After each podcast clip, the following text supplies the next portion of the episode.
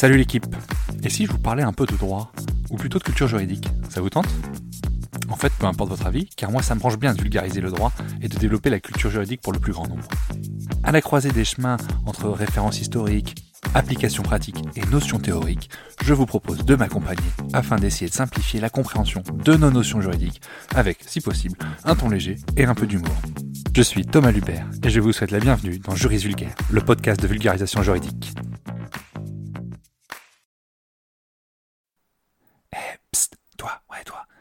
Me donner un petit coup de pouce, donne une note et un avis sur le podcast. Ça aide au référencement et surtout ça me fait très plaisir. Allez, bonne écoute. Je ne vous apprends rien, on sort enfin de trois ans de pandémie. Et on est devenus des super épidémiologistes. On s'y connaît tous en matière de transmission virale. Et alors je vais vous demander un peu d'aide. Si vous appréciez le podcast et que vous le trouvez intéressant, partagez-le auprès de deux à trois personnes auprès de votre entourage. Ou plus si vous voulez, hein, ça ça pose vraiment pas de problème. Pour qu'on puisse lancer une vraie transmission virale qui fera peur à l'OMS. Je compte sur vous, merci beaucoup par avance. Allez, on passe au sujet du jour. Je vous souhaite à tous une belle fête du travail. On est aujourd'hui le 1er mai et on va voir quelles sont les conséquences juridiques en droit du travail du 1er mai. Le 1er mai est un jour férié légal d'après l'article L3133-1 du Code du travail. Et cette journée, elle n'est pas seulement en France, mais dans plusieurs pays du monde. En effet, la journée du 1er mai, c'est la journée internationale de revendication des travailleurs. C'est pour ça qu'on dit qu'on fête le travail. Que c'est la fête du travail. Mais le 1er mai, c'est une journée particulière en France. Pourquoi? Parce que c'est le seul jour férié qui est chômé légalement. Je m'explique. Vous allez tous me dire, Thomas, on ne travaille généralement pas les jours fériés. C'est vrai. Sauf que là, je vous dis que c'est la loi qui prévoit que le 1er mai est chômé. Et c'est le seul jour férié que la loi impose d'être chômé. Si vous m'avez bien compris, ce n'est pas le Code du travail qui permet aux salariés de ne pas travailler les autres jours fériés. En effet, si on ne travaille pas le 14 juillet, le 8 mai, enfin bref, tous les autres jours fériés, c'est prévu par nos conventions collectives, ou à défaut, généralement, par l'entreprise directement, qui est fermée. On voit donc que le 1er mai a un régime à part dans le droit du travail. Vous comprenez donc qu'en principe, le 1er mai est obligatoirement chômé pour tous les salariés, toutes les entreprises et toutes les catégories confondues. Les salariés sont donc dispensés de travail ce 1er mai et l'employeur n'a pas le droit d'exiger de ses employés qu'ils travaillent ce jour férié. Dans le cas contraire, les employés, les salariés, peuvent parfaitement refuser de se rendre à leur poste sans s'exposer à des sanctions disciplinaires. Ce qui n'est pas forcément le cas pour les autres jours fériés. Alors moi je vous dis ça alors que ma compagne infirmière est partie travailler. Alors évidemment, ça paraît clair pour tout le monde, il y a des dérogations, et ces dérogations, elles sont prévues directement par la loi. L'article L3133-4 prévoit le travail des salariés dans les établissements et services qui, en raison de la nature de leurs activités, ne peuvent interrompre leur travail.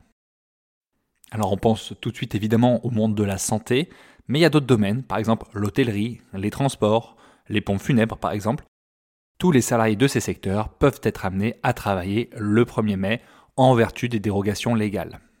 Il apparaît extrêmement difficile de mettre tout un pays à l'arrêt pendant une journée.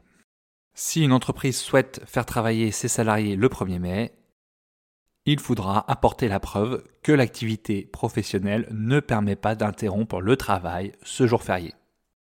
Quid des sanctions? La sanction, c'est une contravention de quatrième classe, soit une amende d'un montant maximal de 750 euros, qui est appliqué pour chaque salarié qui travaille, pour chaque salaire versé. Donc si on a 4 salariés, on aura potentiellement 4 contraventions de quatrième catégorie. Passons maintenant au cas de la rémunération de ce jour férié. Tout d'abord, s'il est chômé, c'est-à-dire s'il n'est pas travaillé, le 1er mai ne peut pas entraîner de baisse de salaire. Et ce, pour quelques salariés que ce soit. Pas d'ancienneté qui rentre en ligne de compte, ni même de présence dans l'entreprise. Dans le cas où le 1er mai est travaillé, le salarié a le droit au doublement de sa rémunération, c'est-à-dire qu'il va recevoir, en plus de son salaire habituel, une indemnité égale à ce salaire. À la différence des heures supplémentaires, ce salaire supplémentaire ne peut pas être transformé en repos compensateur. Notons également qu'à la différence de tous les autres jours fériés, le 1er mai ne peut pas être utilisé comme journée de solidarité. En effet, il est prévu que la journée de solidarité est une journée de travail supplémentaire non rémunérée pour les salariés. Or, le 1er mai est forcément chômé et obligatoirement payé. Donc, on ne peut pas cumuler journée de solidarité et 1er mai. Sachez d'un point de vue plus historique que le 1er mai est reconnu officiellement comme jour férié, payé et chômé par le gouvernement français depuis 1948. Mais que de base, la fête du travail, l'idée même de la fête du travail, elle nous vient des États-Unis, puisque le 1er mai 1986, des centaines de milliers de travailleurs américains ont obtenu du patronat une journée de 8 heures.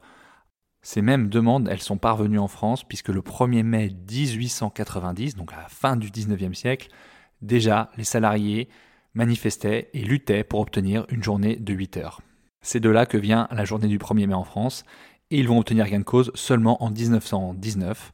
Et comme je vous le disais, en 1948, le 1er mai deviendra une journée officiellement fériée, chômée et payée. Allez, à plus et bon 1er mai, au frais du muguet à tout le monde. Peace